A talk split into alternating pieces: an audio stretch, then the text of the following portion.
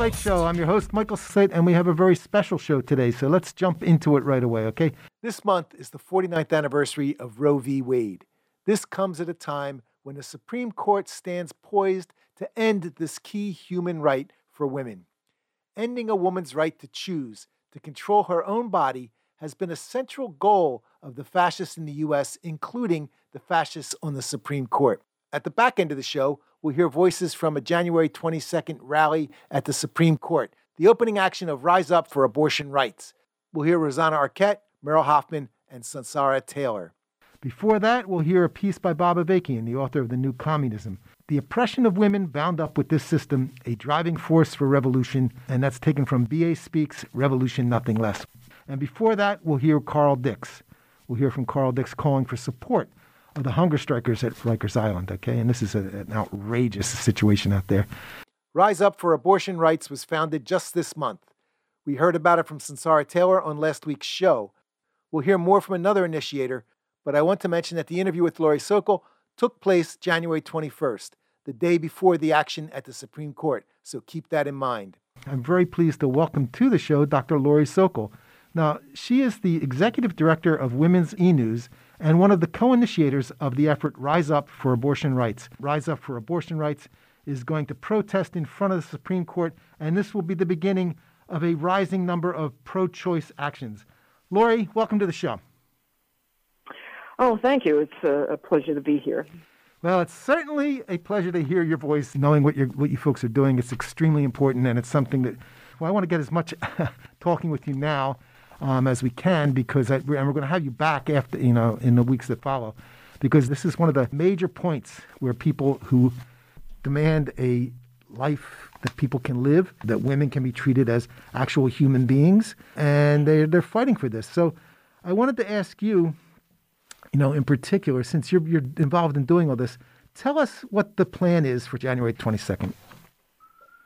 Okay, uh, well, as you said, uh, tomorrow is the 49th anniversary of Roe v. Wade, which legalized abortion in this country. But more than just legalizing abortion, right? It uh, gave women complete ownership over their bodies, which, you know, some people will think, well, of course people should have ownership over their bodies. But until 1973, that was not the case.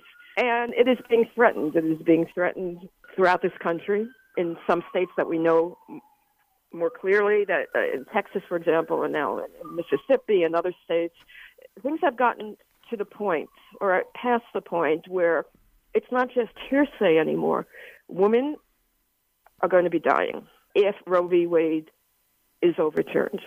So we're going to be appealing, of course, peacefully, completely peacefully, because that's really the only thing that works anyway, and it's the right thing to do, to discuss why we need to reach out to citizens of this country need to get involved.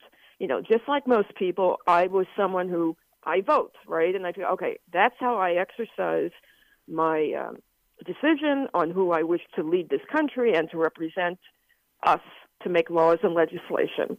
So, yes, I voted Democrat, of course. And I've been relying on that, although I do run Women's News, a global women's news organization, and I have I'm a writer and I put my my thoughts out there and publish information about women's rights all over the world. I haven't really gotten involved in being on the ground to the extent that is needed. Well, now there's no choice. And that's why I'm going to be there, you know, really putting the rubber to the road because if we as citizens do not go into the streets peacefully and protest and rally for women's reproductive rights, we are going to lose them. What's unique about Rise Up for Abortion Rights, and it's Rise Up, the number four, abortionrights.org, and you can go onto the site and there's a statement and that can be signed. It's already been signed by people like Gloria Steinem, V, the formerly Eve Ensler, you know, who wrote the Vagina Monologues, Rosanna Arquette, director, activist, Kathy Najimy, also author and activist the importance is we have to be proactive instead of reactive. What has been happening and what I've been watching, as well as everybody else watching in this country and outside of this country, that it, even though our elected Democratic leaders believe in women's right to abortion, they are not doing enough. President Biden has not used the word abortion in any of his speeches. Okay. we know that uh, they would like, they're trying to protect it, but now it's just been a question of trying to keep it. I mean, it's, it's almost like uh, it's already been acknowledged that Roe v. Wade is going to be overturned. And states are now rushing to codify abortion rights in their individual states, believing that the federal government, the U.S. Supreme Court, will overturn Roe v. Wade within the next few months. And this is terrifying, and we cannot allow that to happen. So, unfortunately, our Democratic leaders who represent us and have been voted in are just being reactive, and it's not enough. And if we look at anything that has resulted in the changes to laws that are unfair in any country, it's always been by the public taking to the streets in peaceful rallies and in peaceful ways. For example, in Iceland, they observed what was called the Women's Day Off, where over 90% of Icelandic women participated by not going to work and by doing no housework. And that was to protest that women were being paid like 40% of every, for every dollar that a man in Iceland was paid. And as a result of that, a law was passed in 1976 banning wage discrimination on the basis of gender. In Liberia, the uprising in Liberia, uh, peace activist Leymah Gbowee led rallied women and pressured leaders into ending Liberia's civil war, which resulted in the saving of an untold number of innocent lives, children as well, who were being recruited to go to war. And most recently in Poland in September of 2021, thousands flooded the streets in Warsaw after a 30 year old woman died of septic shock in her 22nd week of pregnancy. The doctors there did not perform an abortion, even though her fetus was lacking amniotic fluid, according to the lawyer for her family. She died because of that. Why do we have to get to that point, you know, for women to die? Because what's going to happen if Roe v. Wade is overturned, there will be illegal abortions. Those who are against abortion believe they're saving lives. Well, actually, more lives will end because women will have to seek illegal abortions. And I know I am a white middle class woman, right? Um, I know that people like me of uh, my race and my income level and higher are saying that, well, we can always get an abortion, or I can always make sure my daughter or my niece or my sister can get an abortion. I'll just fly them to a state where abortion is legal, even if Roe v. Wade is overturned. Well, good for you, but that's not good enough. We have to think about all these people who cannot afford to fly to a different state. Those who are uh, lower income people, primarily, and unfortunately still people of color, who tend to be in the um, you know the low wage, minimum wage jobs, just trying to make ends meet. They can't afford to go to another state, to fly to another state. They can't even afford to take time off one day to do that. So they're being forced to go about doing it illegally in those states where it becomes illegal. And that's going to result in an untold number of innocent deaths to these pregnant women. I, I keep thinking about it. I keep thinking about how much this voice, these things have, to be out there in society because there's a lot of people who think, well, it's, you know, come on. We've been hit over the head endlessly, but if you uphold abortion, you're talking about killing babies. You know, that was like something that was like, you know, when I was a kid, that was like they were still they were yelling that, they were hollering, they were making everybody think that if you needed an abortion, mm. you were actually advocating killing babies. I really wanted to dig in a little bit more to this about why did you decide to become a co-initiator of Rise Up for Abortion Rights? Tell people what that is and why you think that anybody who is against the enslavement of women be part of it. That whole uh, choice of word that I use about the, the enslavement of women. This is something that's right at the heart of this, and it's I think it's something that people really have to understand. What the hell's going on with that, and what do we need to do to get out of it? The reason why I am stepping out of my safe safety zone and, stepping out of my lane at this point and with Rise Up for Abortion Rights is because this organization, unlike others, is unique in its assertion that not only are Republican leaders bent on eliminating women's reproductive rights, but that too many pro choice leaders and Democratic Party politicians preach a realism of accepting the court's gutting of abortion rights. It's already been accepted, as I said. They're being reactive. Well, maybe we can, we'll fight it, uh, even if it's overturned, we'll, we'll try to fight it after that. And that's not okay. Women are going to die. If we leave this to Congress, the courts, and state legislatures, and do not fill the streets with people determined to stop this, then there is virtually no hope to stopping this assault. It's like, this is the time, and this has to be done. So between January 22nd and March 8th, which is International Women's Day, when we will be back again, not only in the Supreme Court, but all over the country, peacefully protesting and gathering people be, between now and then around the country in every state to step out, step out of their lane and demonstrate and show why this is important. We're talking about people's lives here. You know, it was about three, four years ago. This is not the first time I will be at the steps of the Supreme Court for this reason, but three or four years ago, and there was something that was being de- debated in Texas, of course, about women's right to choose. And then, so you had the two groups, those who are pro-abortion and those who are anti-choice. So originally, of course, I was on the side of, of choice and I held up my signs, whatever. But then I walked over, which is what I usually do, because I think discussion is very important to understand the other side. So I walked over a few feet to where those who were anti choice were protesting with their signs and uh, they saw me approaching. Uh, they weren't sure what I was going to say, but I just really wanted to talk to one or two people and find out, like, where, what is this? I, how can you um, support something like this? So it was actually a or, or be against women's reproductive rights when you were a woman yourself. See, that's the part I, I have difficulty with. So it ended up there was I started talking to a 15 year old girl. My mother was standing by to listen, but I ended up just talking to her, and she looked at me and she said, "You would hope that I would be dead. You would want me dead."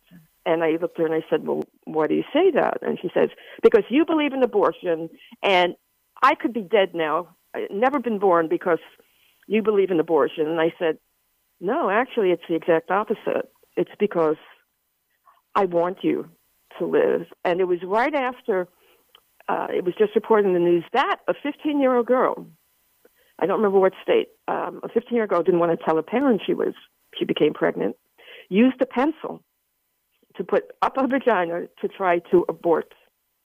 And I told, and the woman, she almost died. She almost died. She had to rush to the emergency room. She lost so much blood. I said, it's the opposite. I want you to be healthy. I want you to stay safe. I want you to be alive. The pro- she looked at me. She had never heard this before because she, she was surrounded by people. She's a young girl, and by those who were telling her, and then you know her whole life probably uh, not to be pro-choice. And she looked at me stunned. She never heard that story before. Her mother then walked over to me, and we started talking more about that. And she, what it came down to, as we kept discussing my why I support reproductive choice and she doesn't. what it came down to it, she said to me, I'm trying to save you. She said to me, and I said, What do you mean you're trying to save me? she says, Because if you support abortion, you are going to hell. And I don't want you to spend eternity in hell. And I said, Well, you know, that's really not your responsibility.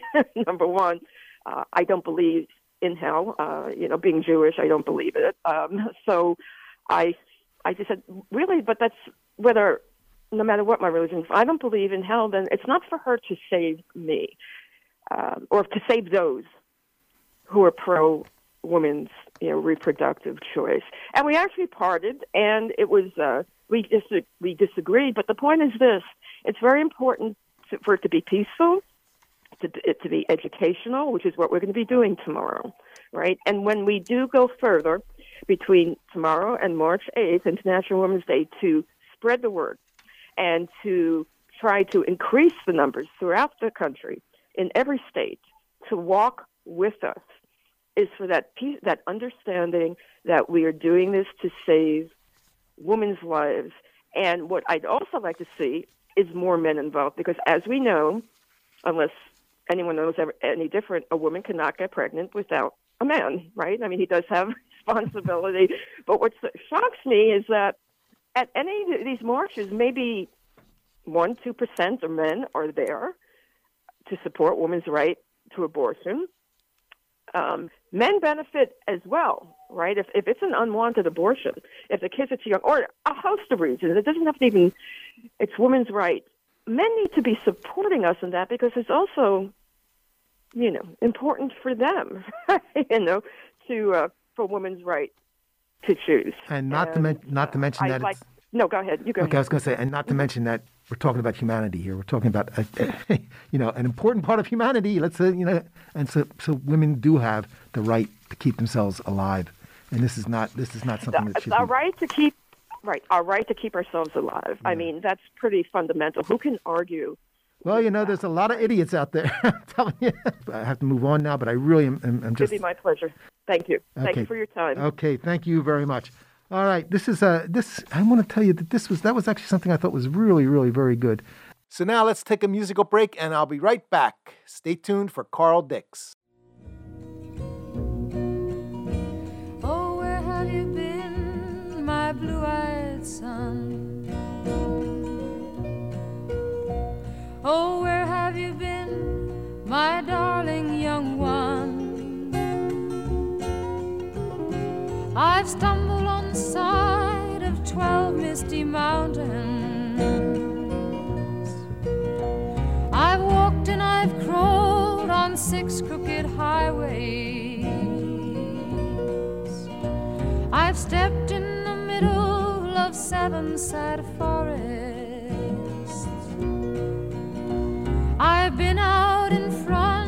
A dozen dead oceans. I've been 10,000 miles in the mouth of a graveyard, and it's hard, and it's hard, and it's hard, and it's hard. It's a hard rains are gonna fall. That was Joan Baez, A Hard Rain's Gonna Fall. Now let's hear Carl Dix on the hunger strike at Rikers Island. Okay, this is Carl Dix. I'm a longtime revolutionary, follower of Bob Avakian, and co initiator of the Stop Mass Incarceration Network and the campaign to stop, stop, and frisk. And I'm calling on you to stand in solidarity with the hunger strikers at Rikers Island. Because look, 200 people incarcerated at Rikers Island have been refusing food since Saturday morning, January 7th. They're protesting hellish and inhumane conditions, freezing temperatures inside the facility where they're kept, mail being withheld, no visits allowed from family, no video conferences with their attorney. Their hearings are being canceled because the authorities say we cannot produce the prisoners. The complex that they're held in contains four metallic dormitories. With freezing temperatures, there's no insulation in these dormitories. With COVID spreading, there are no individual cells, just beds jammed close together. There's no prison staff to mediate disputes or to deal with fights. I call on everyone who stands against injustice to stand with these courageous hunger strikers. Because look, look at what it's like to be in Rikers Island and what it signifies. 87% of the people there are either Black or Latino. 1,500 people are held in New York City jails and have been held for more than a year awaiting trial. And most of these people are in Rikers Island. 16 inmates died at the prison in 2021. People held at Rikers are subject to beatings at the hands of the guards and other prisoners. People held in solitary confinement at this prison experienced conditions that amount to torture conditions like the ones that led to Kalief Browder, a man who was arrested at 16, held for three years at Rikers Island, most of it in solitary confinement for a crime that he did not commit. This led to him committing suicide after he was released. These conditions are a concentrated expression of the reality and functioning of the capitalist imperialist system. Its prisons, along with its cops and courts, are an important part of how the system controls people and enforces racial oppression and degradation on oppressed people. People the system has no future for. I have called this a slow genocide targeting Black and Brown people. And it's a genocide that could easily become a fast one. Now we have to confront the hard but liberating truth that this system can't be reformed. The exposure of horrors like the conditions at Rikers have generated outrage and resistance. In response, politicians like former New York Mayor de Blasio and past mayors spoke honeyed words of ending prison abuses and even of closing Rikers. Yet today, the conditions are worse than ever there. And the newly elected pig mayor, Eric Adams, wants to reinstate solitary confinement at Rikers Island. He wants to bring back plainclothes police task forces like the one that murdered Amadou Diallo in a hail of 41 bullets. He wants to reinstate stop and frisk, and he wants more funding for the police. So more people suffer these horrors, more lives and dreams and hopes crushed and destroyed. Now, the revolutionary leader, Bob Avakian, has analyzed that the only way to end the epidemic of police terror, mass incarceration, murder by police, and all the other horrors this system enforces on humanity is through an actual revolution. Millions of people rising up to overthrow the system, a system that can only function by treating people like this. The Rikers hunger strikers are setting a bold example. All those that this system has targeted with being hemmed in, beaten down, locked up, and even killed off need to follow that example. As Bob Avakian has said, and this is a quote instead of fighting and killing each other, what people need to be doing now is uniting to defend each other, opposing all unjust violence, not launching attacks on anyone, but at the same time, not allowing the police or civilian fascist thugs to wantonly brutalize and murder people. And people need to do this as part of building up the forces for revolution. Further, Bob Avakian has analyzed that given the fierce infighting between the Trump led fascist forces and Biden and the Democrats at the top of the system, the normal ways the system operates are being unraveled. And this is creating conditions and a time when revolution becomes possible. So it's very timely for people to get with this revolution right now. The hunger strikers at Rikers need support and solidarity. Christopher Boyle, an attorney who represents some of the people refusing food, has been told that his phone number has been blocked by the Rikers authorities. This means that retaliation may be going on inside the prison against the hunger strikers, but no news of it is getting to the outside world. If it hurts you to your heart when you hear of people being subjected to this kind of injustice, stand with these bold resistors at Rikers Island. And if you want to see all these horrors ended and ended once and for all, dare to become part of the revolution we need to do just that. That's my statement. Again, I'm Carl Dix. Check me out on social media at Carl underscore Dix. Hit me back about feedback and comments on my statement in support of the Rikers Island hunger strikers. Hit me back with questions, comments, and to get connected with the revolution. Also, check out the Revolution Nothing Less show on the YouTube channel and the website revcom.us. That's it. I'm out.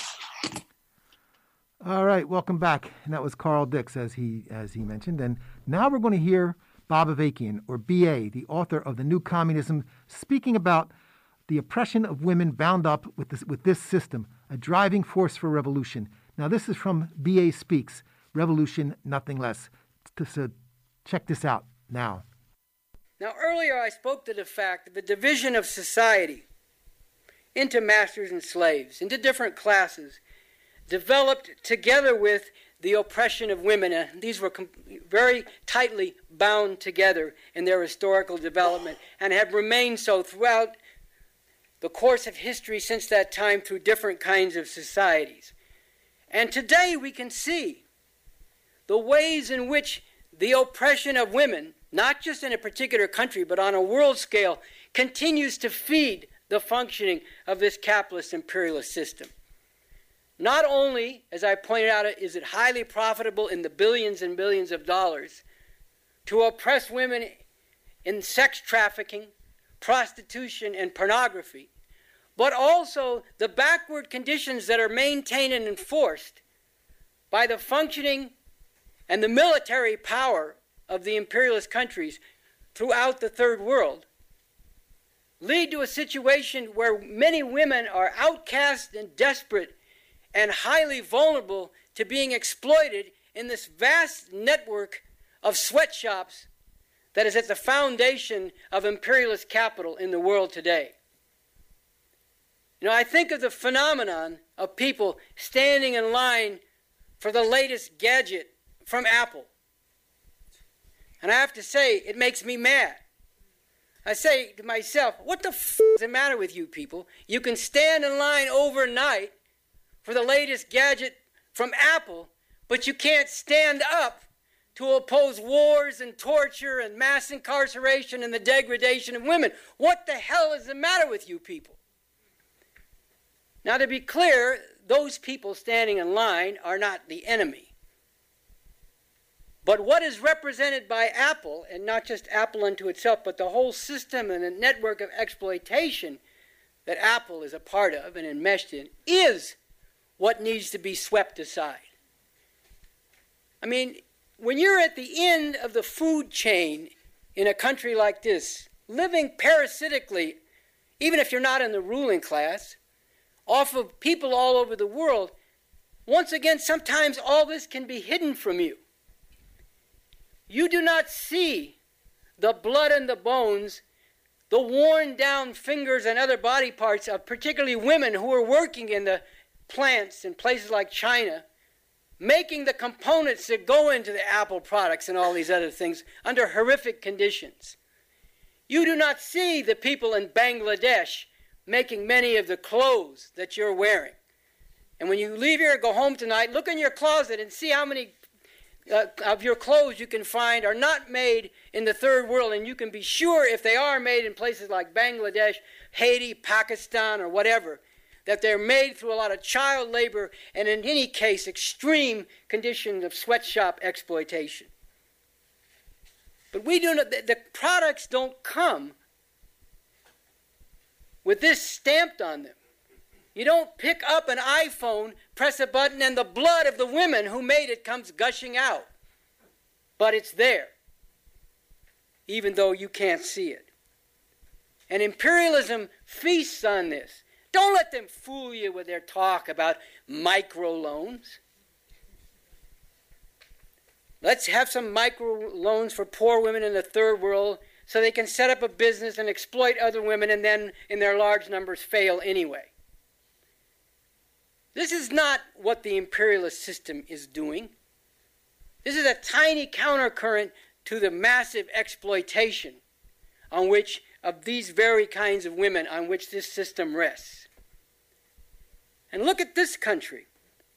Not only is there the great value to imperialist capital of super exploitation of women in the third world, but in this country it's a fact that the social relations that oppress women are critical for holding together this whole oppressive system, which has historically evolved with male domination, a key foundation of the whole system, a foundation stone built into its whole structure. Think about the family and how people re- live and reproduce in this society. everything in this society is based on commodity production and exchange. You don't have little groups of people all making overwhelmingly the things they need and then using them themselves. There's vast networks of exploitation in this country, but increasingly in other parts of the world, producing all these things. And then you have to get some means by working in some way or other to have the basis of, uh, to have the commodity money to go buy these things. That's the way the economy works. And all of it gets funneled through the what these reactionaries are always reminding us is the basic unit and cell of this society, the family. And the whole family has evolved historically with women being subordinate to men and having as one part of that the prime responsibility for the domestic aspect of things, including the rearing of children and things like just doing the everyday work of the house. And there have been some changes in this society. More women in the professions, more women going to college, more women working in a lot of ways. And all this has put tremendous strains on these oppressive relations, but it hasn't broken them because this system cannot do without these relations. And so you have this tremendous potential eruption where these the changes in the economy are straining against the limitations of the oppression of women and other exploitative and oppressive relations, but the system cannot do without them. Now, as one illustration of this, I was reading an article in the New York Times about a phenomenon in the South where some of these men who had fairly good paying industrial jobs, once again, the phenomenon, the companies closed down, move the, pla- move the factories away, the men are out of work, the women are going out and getting the jobs and service and whatever that are available to them that they can get. But the men are largely sitting on their couches, drinking their beer and moping. And one of the author of this article asked one of these men, Well, why don't you go out and get one of these jobs that these women are doing? He said, No, I, I can't do that. It's not man's work. I just wouldn't feel like a man if I had a job like that. This captures a lot about the contradictions of this system and how it's intensifying. And in reading this, I was thinking about what Engels wrote in the origin of the family, private property in the state, and talking about the Roman Empire, Engels, who along with Marx founded the communist movement. He was talking about agriculture in the declining period of the Roman Empire, that it had been based on slave plantations called latifundia. But as the Roman Empire went into decline, the plantations, the slave plantations, the latifundia became less and less profitable.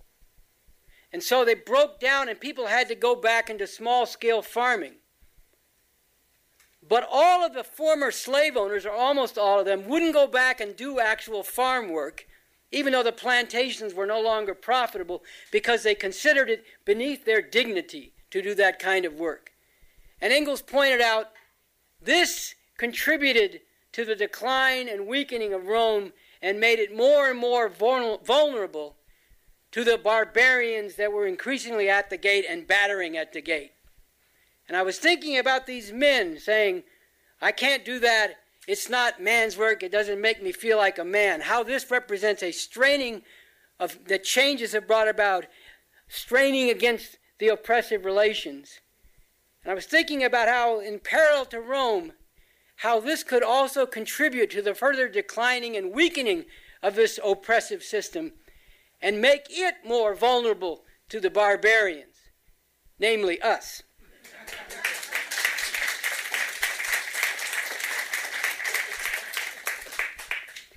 Now, the oppression of women and all the horrors bound up with it can be ended, and something radically different and emancipating brought into being.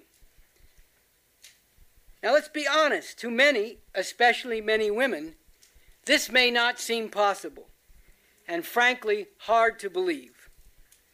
But that is not only because of the way things are now, and the way so many men act so much of the time, but more fundamentally, because of the way things are now, sets a certain framework and tone for people's thinking.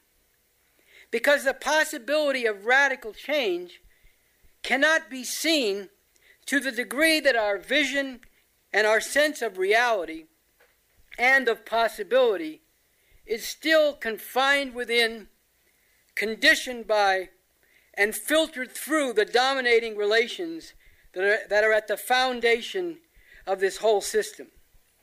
And the traditions, values, ways of being and of thinking that constantly pour forth from and serve to perpetuate this system that we are forced to live under. In this way, they get us twice. Their system embodies and enforces all this horrific oppression, and it has people believing that this cannot be done away with. But the truth, which they try every way to keep people from seeing, is that we can be rid of this horrific oppression.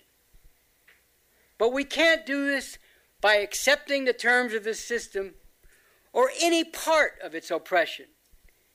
We can't do it half stepping and halfway. That is why Basics 322 makes it very clear. You cannot break all the chains except one. You cannot say you want to be free of exploitation and oppression except you want to keep the oppression of women by men. You can't say you want to liberate humanity, yet keep one half of humanity enslaved to the other half. The oppression of women is completely bound up with the division of society into masters and slaves, exploiters and exploited, and the ending of all such conditions is impossible without the complete liberation of women. All this is why women have a tremendous role to play, not only in making revolution, but in making sure there is all the way revolution. The fury of women can and must be fully unleashed as a mighty force for proletarian revolution. And as this statement is also emphasizing, the fight against the oppression of women and for all the way revolution is not just their fight. It is a fight that must be fully and vigorously taken up by men as well, by everyone who really wants to see an end to this system and all the horrors it means for the masses of humanity.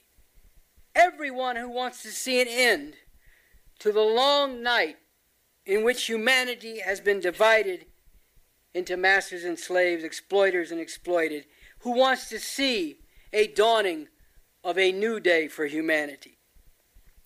The only people who should fear and not join in with this unleashed fury of women are those who have a real stake in this system and want to keep it going with everything it does to people. That was Bob Avakian, or BA, on the oppression of women bound up with this system, a driving force for revolution. This is taking from his film, which is available on a DVD, BA Speaks Revolution Nothing Less. To find out more about BA, go to revcom.us and click on the Bob Avakian section.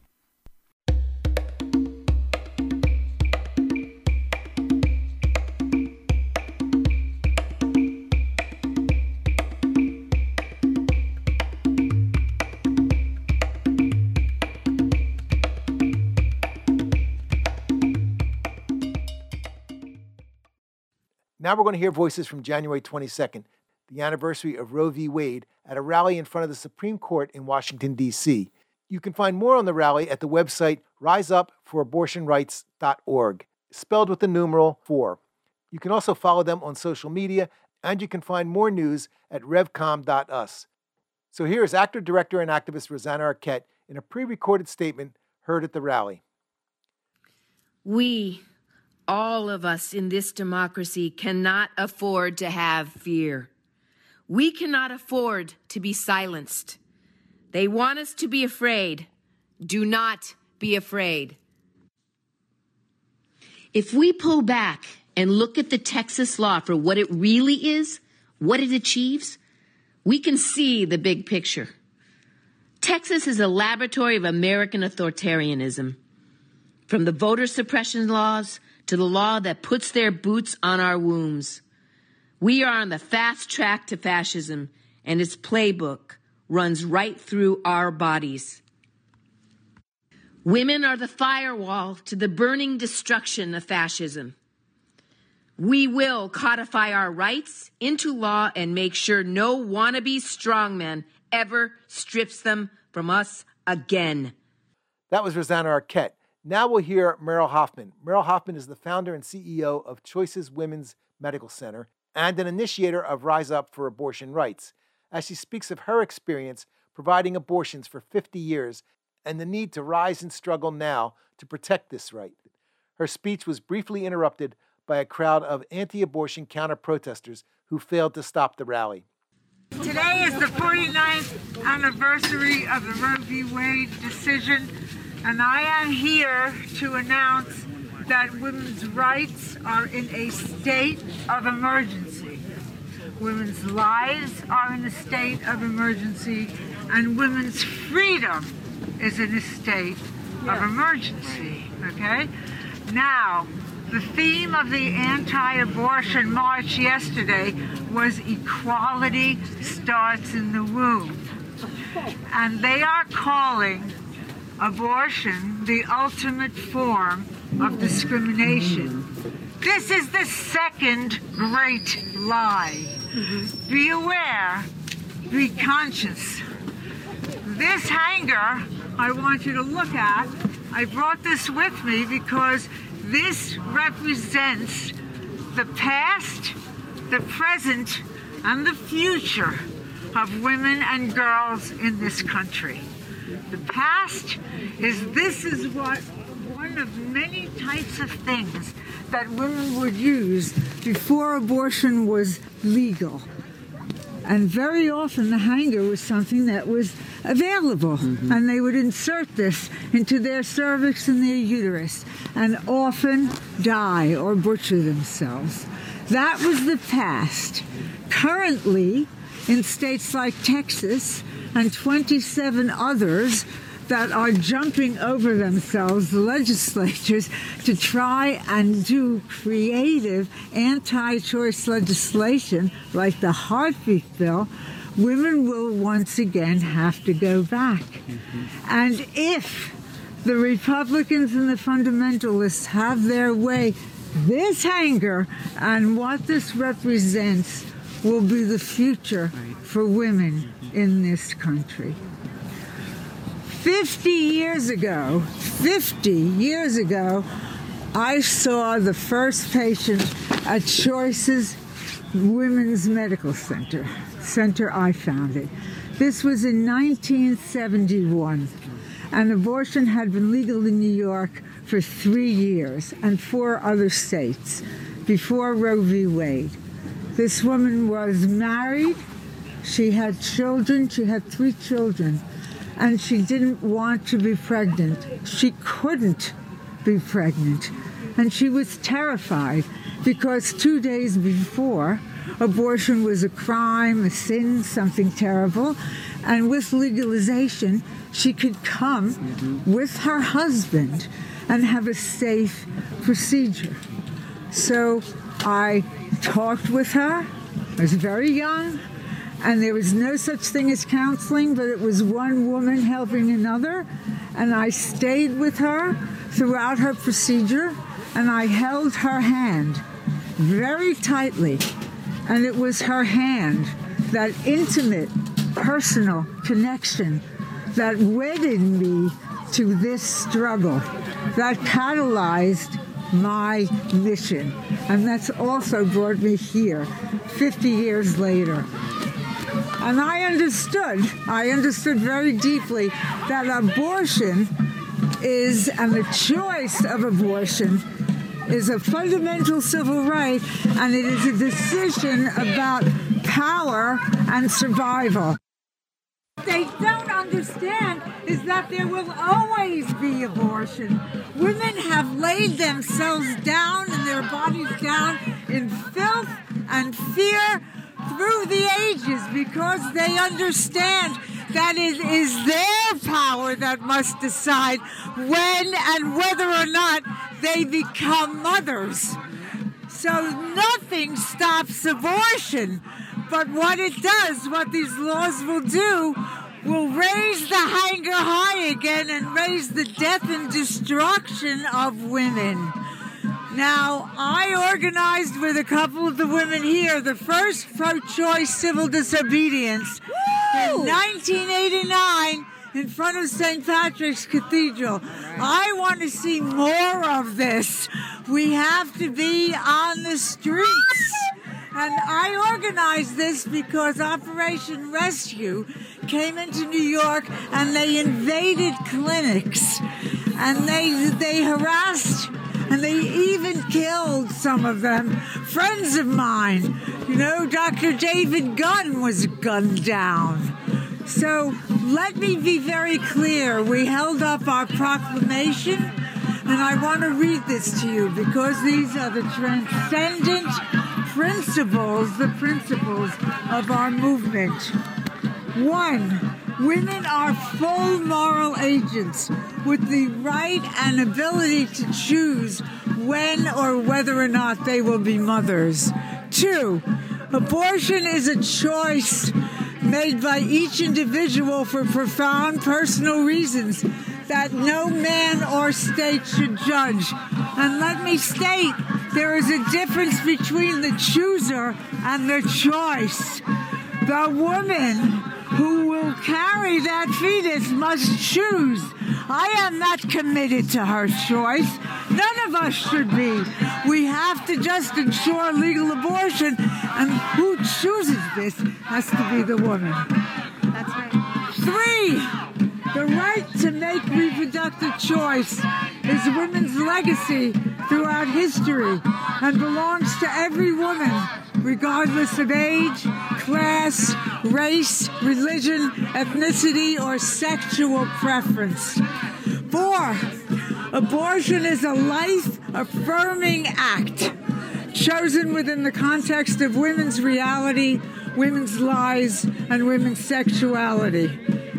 And last, abortion is often the most moral choice in a world that frequently denies health care, housing, education, and economic survival. And now we must look in the mirror and ask, what am I doing in this struggle? We will not look to these halls, this marble structure for justice. right. We have to look within ourselves for justice, within ourselves. We have to take out the, the shame and the guilt and understand that we have a right to this fundamental choice. We have a right to this. That was Merle Hoffman of the Choices Women's Medical Center, a lifelong defender of abortion rights. Now we'll hear Sunsara Taylor, writer for RevCom.us and co initiator of Rise Up for Abortion Rights. All right, listen, we're in a very important place here today. Most people in this country who believe that women are full human beings, not incubators, not baby making machines, most of these people do not know that today is the 49th anniversary of Roe v. Wade. Most of them don't know right now that if we don't change something drastically, this could be the last year that women have the right to abortion legally. And most of them have no idea the horror, the nightmare that this will mean, the deaths, the foreclosed lives, the women driven to take their lives, or trapped in abusive relations, or driven into poverty, the horror and enslavement this means. Why don't these people on the pro choice side know? It's not because the fascists who are out here in the streets, the women haters and theocrats, have not been clear. It's not because the fascist judges on this Supreme Court have not been clear. Most of the pro choice people in this country are not waging this fight for this right right now because the Democratic Party has capitulated in advance and won't even say the word abortion. And let's be honest, all too many of the so called leaders of the so called pro choice movement are capitulating as well.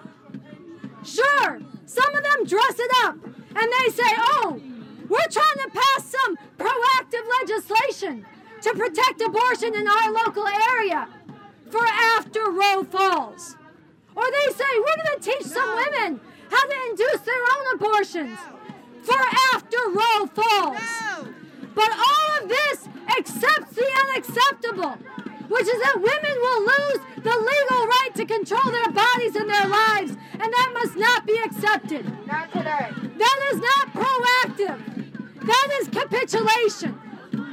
If the Supreme Court were about to overturn Brown versus Board of Education and reestablish the gross segregation of separate but so called equal for black people, would any decent person think that they should accept that and just plan to make it a little bit more tolerable in the new segregation?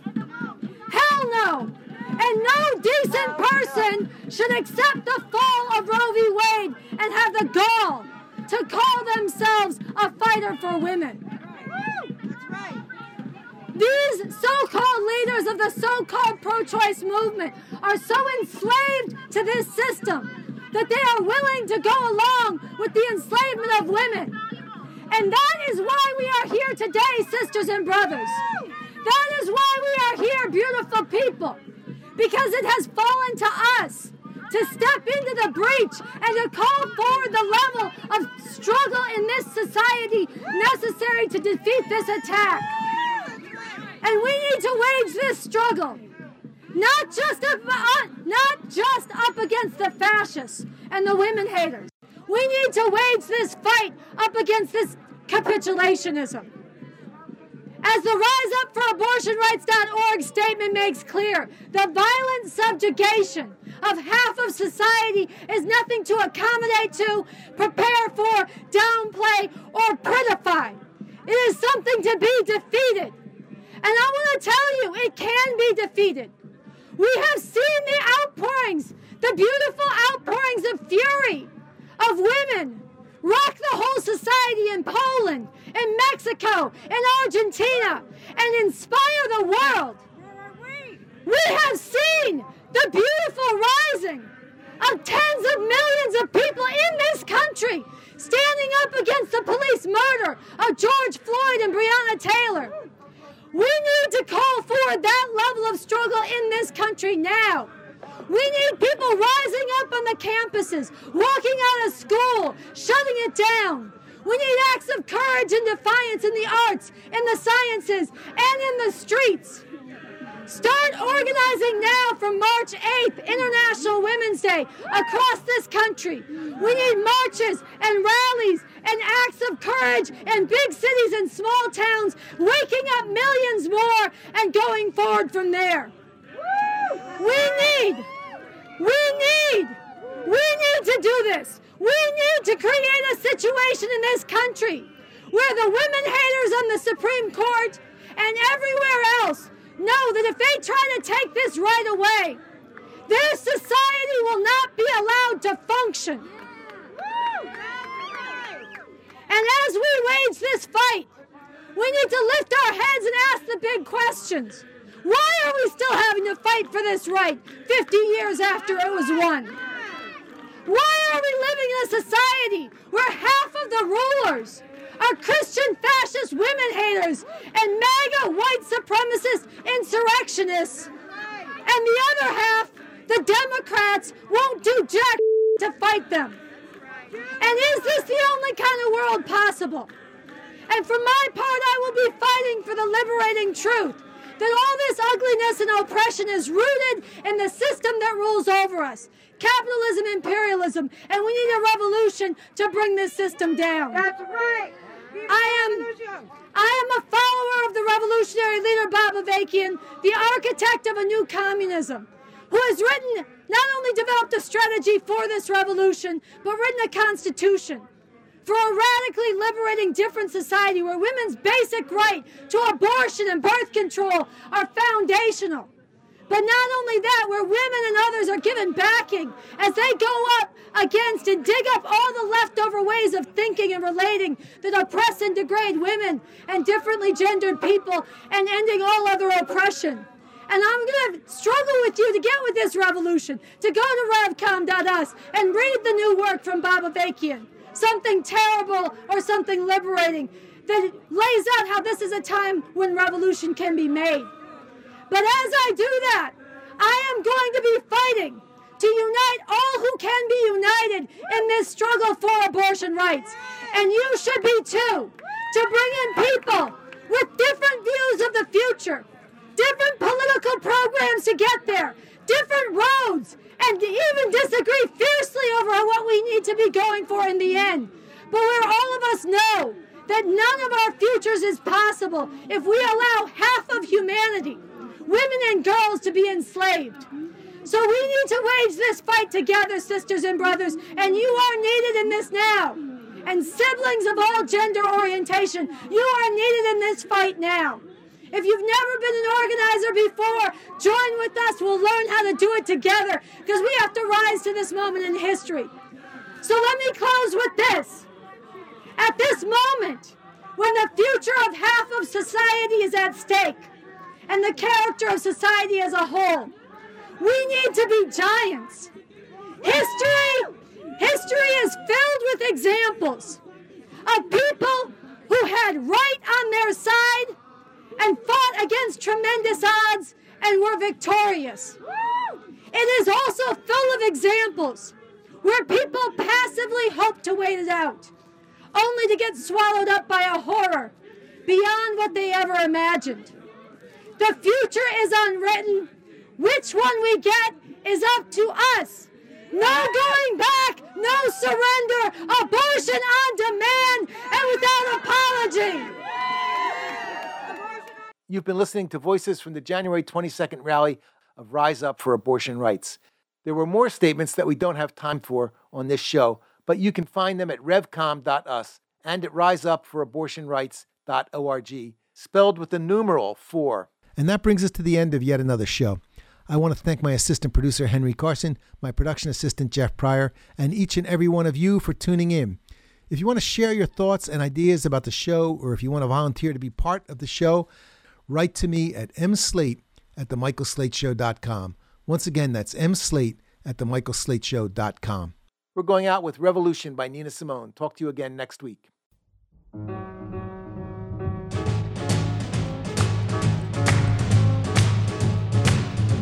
We're in the middle of a revolution because I see the face of things to come. Oh, your constitution, well, my friend, it's gonna have to bend. I'm here to tell you about destruction of all the evil it will have to end.